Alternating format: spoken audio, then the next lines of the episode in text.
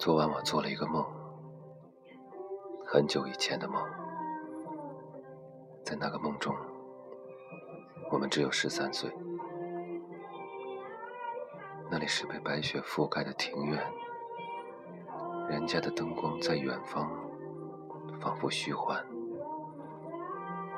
堆积的白雪中，只有我们走过的足印。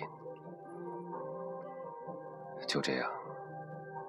有一天能够再次一起看樱花，我和他对此没有任何的怀疑。